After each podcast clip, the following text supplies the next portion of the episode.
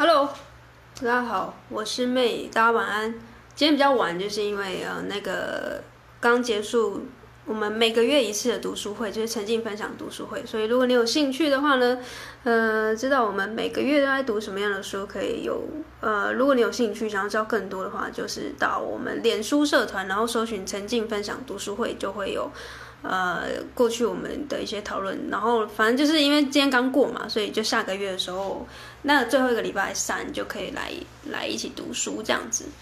那今天大家晚上就是比较晚，所以我快速的直播就是为什么会我一开始一定会就是会分享说为什么会有这样的主题，就是我的灵感是怎么来的，以便过我过去呃，以便我之后未来的我。回来收听的时候，我也会知道说，哎，我为什么当下会有这样的灵感，然后也方便每一个创作者来收听我的直播也好，或者是你是呃听众、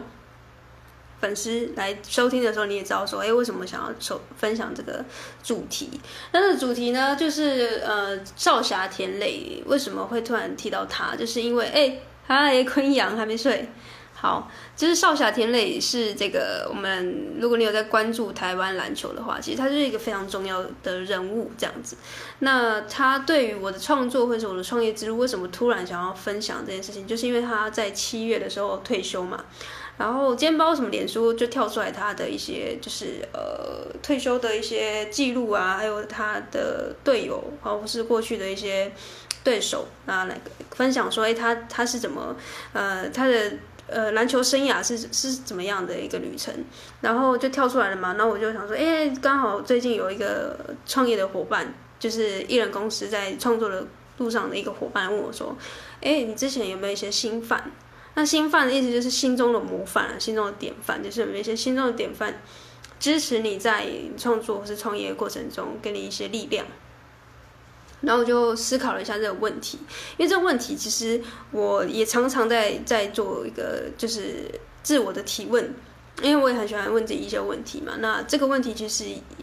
不不是我第一次听到，然后我也不是第一次思考这样的问题，但是为什么都没有最后理出一个答案？是因为我觉得我在我的人生每一个阶段，然后呃不同的人生的际遇也好，或者是我的一些状态，或者是我当下正在意的事情不一样，所以。这个典范都会有，呃，有可能会不固定，就是有可能下个阶段我已经没有在追篮球了，我就比较不会去看篮球相关的资讯嘛，所以这个新范它就可能有时候会消失。那随着像我现在可能也没有那么关注篮球，但是它又突然出现在我的生命中，然后提示，然后提醒一些我过去的一些状态，为什么我当初会有一些感动，在篮球身上一些感动，然后特别是对某某些特定的人，就很像我们。有一个朋友，我我其实蛮欣赏，或者是我蛮好奇，说为什么有可有一些粉丝也好，或者是有一些人他可以追星啊，或是追一个东西追很久，然后即便你就是可能因为因为像就是我有一个朋友很喜欢 S.H.E。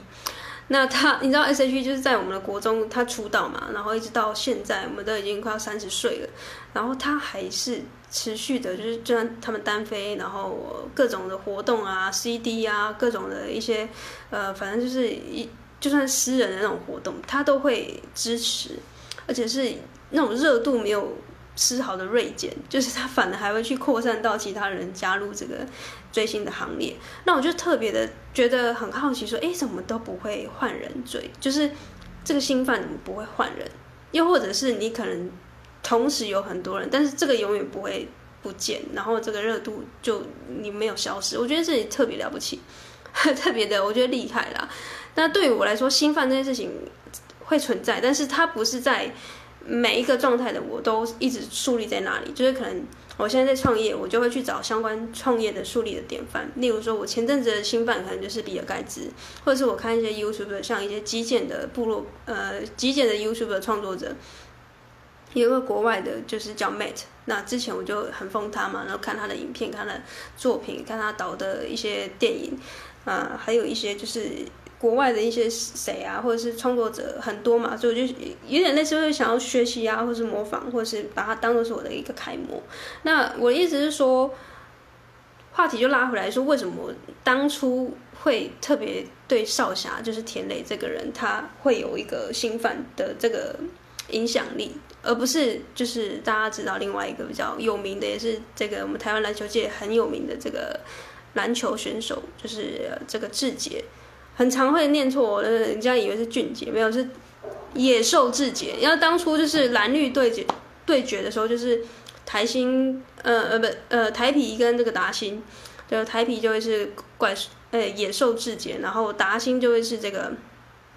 我说的是少侠天雷。那当初其实很好玩，就是因为我们在国国高中的时候，就是会会去打球嘛。我自己有，因为我自己有在打球，所以呃就会有关注一些篮坛的东西。然后因为那时候我知道很多人都是在看国外的 NBA 啊，但是我那时候还没有接触到国外的资讯，都是看台湾的。那就光光是看台湾的，我们都可以吵得不可开交，你知道吗？就有点像政党在吵架一样。就是我支支持田垒的嘛，所以我当然是支持达欣。呃，蓝色的这个派别，但其实另外一个派别他也很厉害，是在这个因为怪兽呃野兽，我一直讲成怪兽，怪兽是五月天的野兽，野兽野兽志杰是在绿色这这边的是台啤，那我们当初就就会班上就会有人支持是台啤的啊，我就是支持达欣的，但是当时的状况确实是台啤比较旺，各种可能是行销也好，或者是他们的。整体的一种感觉吧，我也不晓得到底为什么台啤当时的气势就是略胜一筹。如果真的要比的话，达欣就是相对虽然也是呃双强，但是稍微就是田垒的身世就是比这个野兽弱了一点。但呃，身为这个达欣的支持者也，也不甘示弱啊。所以我今天就想要特别分享，为什么我不会支持，我为什么当初不是被野兽吸引，就是大部分的人都喜欢野兽嘛。那我就是喜欢这个田磊，所以呃，这个主题就是为什么我这样的灵感，就是因为我结合我我自己的一个故事，然后还有我因为打球的时候，你在做什么事情，一定会去找相关领域的典范。然后那时候因为我在打球，然后我我我又长得比较高，所以我就被抓去打中锋。但是因为我个人不是那么喜欢肢体接触的人，但是因为你长得高，所以你一定会被推去当中锋。然后我就觉得很不爽啊，因为我只是长得比较高，然后就一直被当那个肉垫，一直被撞这样子。但是我就很喜欢投这种比较呃，算是呃。应该说，我我喜欢在外面投篮，就是我不会想要冲进去，因为要不是我长得高，我我比较想要在外围投篮。然后一样都是两分嘛，你被撞的稀巴烂也是呃两分，然后插板两分。那跟我在外面就是远程或是中程的这个射射线，我也是两分。那我为什么不就在外面投篮，然后就进这样两分？所以呢，我当初就一直在看说，哎，有什么样子的球风是比较适合我的？所以我一定会做功课嘛。然后当初我就看到田垒啊，为什么我会喜欢田垒？就是因为他身高两百公分，然后他也被抓去当中锋，因为他真的在台湾的这个。呃，相对平均男生的身高，他就是比较高，然后被抓去当中锋。但是他当初也是很害怕内线的一个一个，就是算是运动员这样。然后，但是他身材优势就是他不去打中锋，到底谁要去打中锋？所以他就势必他要去练习中锋相关的技能嘛。那为什么我会欣赏他？就是因为。他有身高的优势，但是呢，他在球场上他又可以呃控球，他有时候又可以投三分，他三三分又非常准，那他又可以抓篮板，然后同时又可以呃暴扣，然后又可以干人家火锅。诶，这个其实如果你是打篮球的话，你就知道说其实很困难可以做到这样全方位。因为为什么打篮球会分位置？就是有人是负责守中锋的，有人负责是冲这个前线的，就是前锋，那有人是控卫。就是后卫，然后去想整个战术要怎么打的。为什么要分这个位置？就是因为各司其职嘛。就是你中锋不要跑去在那边控球，因为你控的也没有人家好。因为你身高的优势，你就摆在那个最重要的核心的位置。然后各司其职，把这个团队做的就是团队的力量才会因此比较巩固，然后强大。那当时我看到田磊的一个球风，我就觉得，哎。他身为他虽然就是身高比较高，但同时他又切又可以投又可以又可以呃抄截什么的，他的速度其实他没有因为他的身高而而变慢，因为我们知道中锋其实他的敏捷度其实没有后卫强，也跑得没有比后卫快，所以他就比较可以呃守住在那个我们的说那个叫什么禁区，比较没有办办法就是跑到外围，因为你你一跑到外围，你的。你的禁区如果空掉，人家就得分了嘛。所以我当时看到他的球风，觉得，哎，身为一个球中锋，你也可以做到这样全方位，那我是不是也可以朝着方方向去前进？就不要把自己锁定在一个呃，因为我是中锋，所以我就我只要顾好我的这边就好。所以当初他给我这样的一个启发，我就开始去看他更多的这个赛事上面的表现。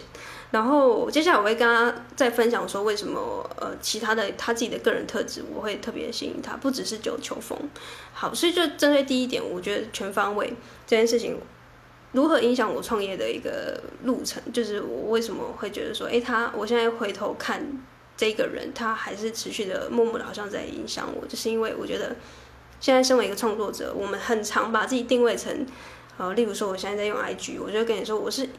IG 的这个创作者，但是呢，很长就大家就暂时在这里，就说好，我就是只经营 IG，我其他就是不管。我不用 FB，然后我也不用呃 Podcast，然后我也不管 YouTube，就是我就是做好 IG，呃，确实也可以。但是我在田磊身上看到了，就是我不会把自己定位成什么东西。就是我虽然会把自己定定位成 Podcaster，但是我也可以经营 IG 啊，我可以经营的有声有色啊。然后呢，我也同时可以写部落格嘛。然后呃，我有可能之后也会开 YouTube。然后像像现在直播，我其实其实不会有什么 p o c a s t 在那边直播哎。所以，他帮助我在创业或是呃在创作的路上，我觉得是因为他告诉我说，其实你就算是一个中锋，你就算是呃你有一个主战场，你有一个基地，但是你同时什么其他都要会一点会一点。就是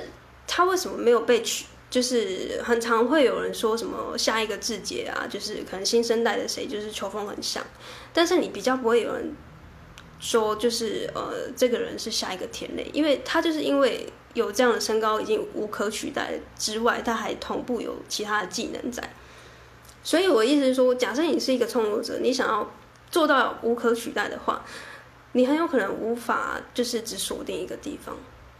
就是当然有有大家有各自的策略啊，就是有人就是很专精，就是写部落格，然后其他都不管，然后把部落格经营的很好，那也那我觉得也是一个做法。但是我为什么会被田磊给吸引？就是因为我觉得，就算我打中锋，就算我现在把自己定位一个 podcaster，但同时我也，你跟我讲 IG 的事情我也懂，你跟我讲部落格的 SEO 要怎么弄我也懂，你说 YouTube 要怎么样呃怎么样经营，可能方向比较对，哎我也懂，不会说哎你你跟我讲其他的网络营销的东西，哎我觉得哎那个可能我比较不，我我完全没有涉猎，我我当然不是每个都精通，但是。你要我去经营，我也可以从零开始去弄，因为我大概知道里面的逻辑，只是我没有把它确确就是确切的去执行出来。所以田磊身上告诉我的时候，就是就算你是被指派一个某一个某一个角色，但是你同时可以拥有很多的技能。那当你要用到的时候，你要切你要过人的时候，你需要速度的时候，你可以拿出这个技能。然后你可以要杀球，不是杀球了。因为之前我我会打排球，就是你可以呃干人家这个火锅的时候，你也可以干，因为你有高度嘛。然后你你可以呃在这个禁区有一个很重要的一个重要位置，其实这完全就是无无无人能敌的。因为像你说像野兽，如果真的要比的话，我我我觉得我没有否定野兽的。呃，他的厉害之处，他的呃后后卫打得真的是很好，他的各种呃运球啊，或者是这个过人，还有他的积极程度，我觉得也是很棒的。就是每个呃球风有各自的这个拥护者嘛。那我觉得为什么人家会一直说，哎，这个可能是下一个林志杰啊，或者是呃可能会有人复制，就是因为他志杰的这个高度没有田磊那么高，所以他我觉得为什么大家会喜欢他，是因为他因为。他先天上可能有一些些的嗯弱势，就是他没有那么高，所以他用其他的方方方法去补足这一块，就是他可以用速度、用这个呃准度去概括这个东西。所以我觉得各自有各自的拥护者，但是我觉得我喜欢欣赏田磊，是他除了有先天上的优势之外，他也没有仗势的这个优势，就说哦，那我就。站在禁区不动，这样子就是呃享受这个优势。没有，他也去发展了其他技能，所以最后这个少侠田磊跟这个野兽志杰呢，就打了这个火，就是风风火火。但是我觉得，哎，真的就是回头一看，我觉得这就是为什么那个当时台湾篮球会这么火热的原因，就是因为大家有各自的优势，但是呢，嗯、又不会就是会会互相仇视，因为我看过他们私底下的样子，所以其实就是因为都是运动员，所以不会因为你是什么队什么队，呃，我就我就对你有一些敌意啊，或者什么之类。他们私底下也都是好朋友，所以我就觉得，哎，就是我很喜欢篮球，或者是我很喜欢一些创作，或者是我喜欢听音乐，一些看我喜欢看创作者彼此交流的那种感觉，就是台面上我们是敌人，但是私底下我们可以是朋友。那到底是不是装出来，我不晓得啦，但是。我自己在外面，就是身为一个歌迷也好，或是球迷也好，我感觉就是，哎，这是台湾的体坛会好看，或是我愿意买票进去看，都会是因为他们凝聚的感觉。然后，哎，我就想要继续跟他们彼此相知相惜，但是中间有一种，呃，我我要赢你的那种感觉，就是好看在这里。那第二个，我觉得为什么我会比较喜欢田垒的原因，是因为他自己个人的特质，就是像我说了，他是比较感觉比较内敛，就是。呃，你你有看过他们在场上打球的那个那个处理球的态度，你就会知道说，野兽他就是进球的时候，他会就是嘶吼，嘶吼。为什么他叫野兽？就是因为他嘶吼的样子很某种程度就是有点像是野兽那种感觉，在在大叫，然后会示威，就是让人家觉得说，哦，就是你赢球之后就要一种，哎，我是比较强那种感觉。我没有说这样不好，就是说我没有被这个样子给吸引，因为有些人他可能会被这种感觉很厉害啊，然后就是我就是比较强，然后的那种态度给震慑住，然后可能就因此被吸引。但是我反而会比较喜欢田磊的球风是，他就算暴扣，他就算但是就是你知道吗？直接就在人家的篮底下这样暴扣，他也是。很很帅气，就是转身就走。就为什么人家叫他少侠，就是因为他很，就是他打球的时候是很潇洒的。他没有在那边投完球，还在跟就是对手，就是有点像叫嚣还是什么之类的。他就是默默的，哎，投完球，然后就说，哎，我拿到两分喽，赶快回防了这样子。哎，我觉得这种很潇洒的态度，我就蛮欣赏，就是。他会有一种内敛，但是他又很强，他不需要让很多人知道说，哎，我就是很强，然后很怕别人不知道。然后同时呢，他又有一种冷面笑匠的感觉，就是因为我看过他就是私底下的样子，然后跟球员的互动，然后他就是那种会默默的，因为他也是长得比较就是斯文型的，然后比起志杰，呃，不是志，哎，对，志杰，我一直很怕讲成俊杰，比起志杰，志杰的。呃，脸孔是比较深邃的，就是呃，可能有喜欢的会喜欢，但是为什么那时候田磊会吸引到我？就是因为他就是脸是比较斯文，然后感觉是内敛，然后他不不太笑，然后不太有什么表情，然后要是笑的话也是那种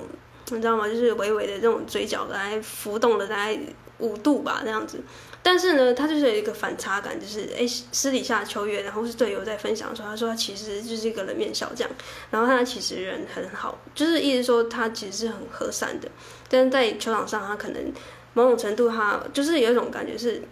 爱爱内含光的那种感觉，就是哎，我没有要跟你说我很多厉害，但是呢，就是我就是蛮厉害的，但是我也不会刻意的要让大家知道，就是这种个人特质让我蛮欣赏的。那第三个就是呃，为什么我会被田磊给吸引，而不是志杰？就是因为他的这种提膝后背的感觉。就是刚刚讲到第二点没有讲完，就是内敛跟谦卑。就是他没有因为他身高比较高，或者是呃后来他因为有打出一一番成绩嘛，就开始。觉得自己比较厉害啊，或者是就有那种前辈的姿态。我们都知道，我们上班过，我们都会有一种成为就是新人的时候，我们都会很很讨厌老鸟做的一些事情，就是可能哦，你好像就比较强啊，好像就要欺负新人。但是田磊没有，他就是有一种，我虽然很厉害，但是呢，我我愿意就是跟更强的人学习，然后提携后辈这样子。就是有一种空杯的态度，我觉得这特别难呢。就是当你真的成功，或者你达到某一种你心里原本预设的里程碑，比如说你拿到那一届的 MVP，你是不是开始会有一种大头症啊？或是觉得，哎、我终于就是达到一个境界了，就是我好像真的有比别人强一点的时候，那个心态只要一出现，你可能就会摆出一种架子，让人家觉得你是不是呃变了吗？我不晓得，但是他给我的感觉是。没有的，就是他就算再厉害，或者是就算退休，我去看那个影片嘛，就是他退休的时候帮他办一场那个算是退休的这个欢送会，然后他在球场上还是那个样子，就是还是我当初国中看到他的那个样子，就是还是脸是不太笑，然后呃，感觉要说出一些什么，但是同时又感觉不想说太多，但你又知道他其实有有话要说，我不知道这样讲会不会有很很模糊，就是你知道他在想什么，但是他不会想要表现出来，就是有点像李安那种感觉，我自己也蛮喜欢李安，就是。你知道他是肚子有东西的，但是他也不会到处的去，呃呃，就是用夸张的姿态去跟大家说，哎，我就是很强啊，然后导演就是，那也是一个演讲的风格或是表现的风格。但是我觉得比较欣赏那种比较空杯，然后谦虚，就算他很厉害，他也是永远保持着一个愿意提携后辈啊，然后愿意跟前面的人学习。因为如果是只有一个人感觉是这样子的话，那也就算了。但是我去看，不管是他之前知道他的教练也好，或者他的队友，或者他的球迷，或是那种在旁边已经帮他播报很多年的那种球品，一致都风评都是这样，那嗯就是也装不了了嘛。因为你不管是台面上或是私底下，大家都是这么讲的话，我就觉得，哎、他真的是一个，就算呃球技本身很强，球风我很欣赏，然后做人处事态度，跟他愿意提携后辈，还有第三个，我觉得他。愿意提携后辈之外，他可以愿意的去呃凝聚大家的一个共识，或者是团队组织。哎，我觉得这很不容易耶，因为大家有没有当过领导者的角色？就是你你可能偶尔都会有一种哎，我是领导者的姿态，所以你要听我的。但是他感觉是哎，大家都是伙伴，然后呃你是后辈的没关系，那你你是我的。呃，敌人也没关系，我们可能就是私底下吃饭的时候也都还是朋友。然后他是那种主动号会号召号召大家一起来吃饭、一起来喝酒的那种，哎，算是酒肉朋友。但同时呢，他就是虽然是大家一起来吃饭，但是他是为了要照顾新人。就是我好像当初好像不知道是听谁啊，陈世念嘛，反正就是另外一个球员在在回顾说，他当初进入到一个新的环境的时候，那时候田磊是前辈，就是学长。然后呃，他用他好像知道那时候这个新的球员就是进入到一个比较低潮的状况，然后田磊就主动约他出去吃饭，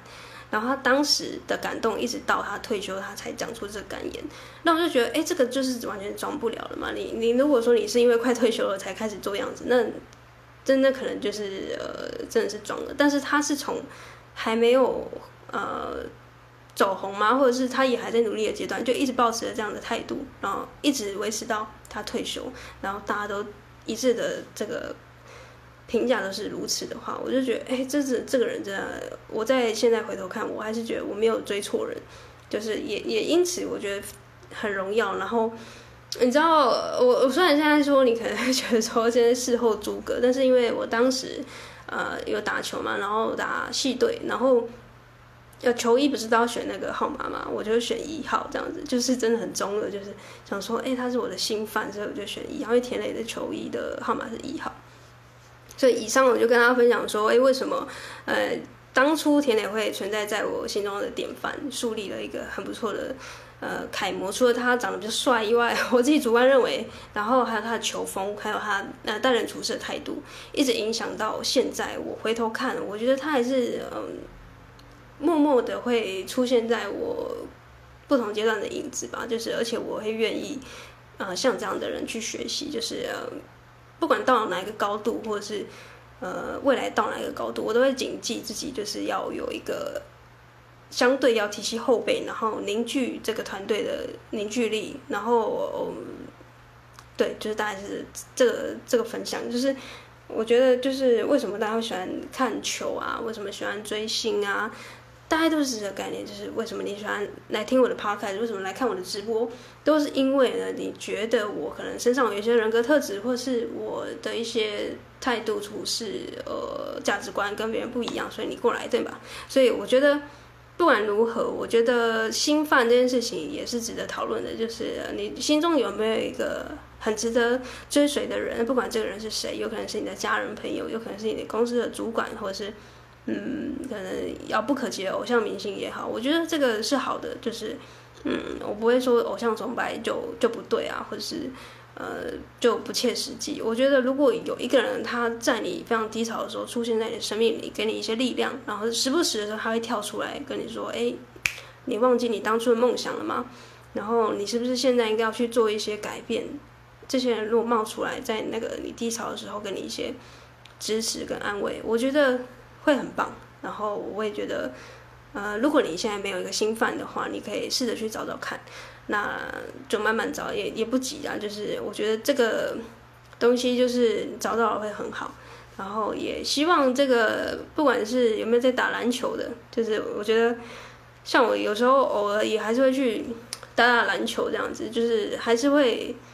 会想念，就是当时一起就是练球的这种回忆啊，或者是我们当初抢球场的那种感觉，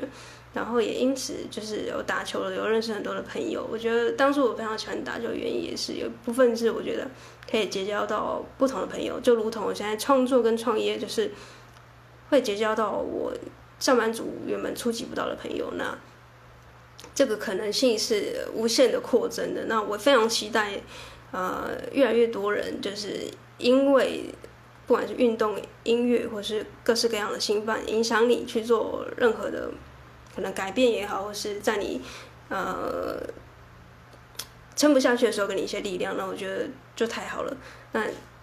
今天的直播就到这边，因为刚好读书会结束，有点逻辑上。或者是思绪上面有点乱，不晓得自己听起来如何。但总之，因为今天比较晚，所以我们就到这边结束。我们就明天一样再见。然后今天是第十一天直播呢，明天就十二天。啊，就明天见喽，拜拜，晚安。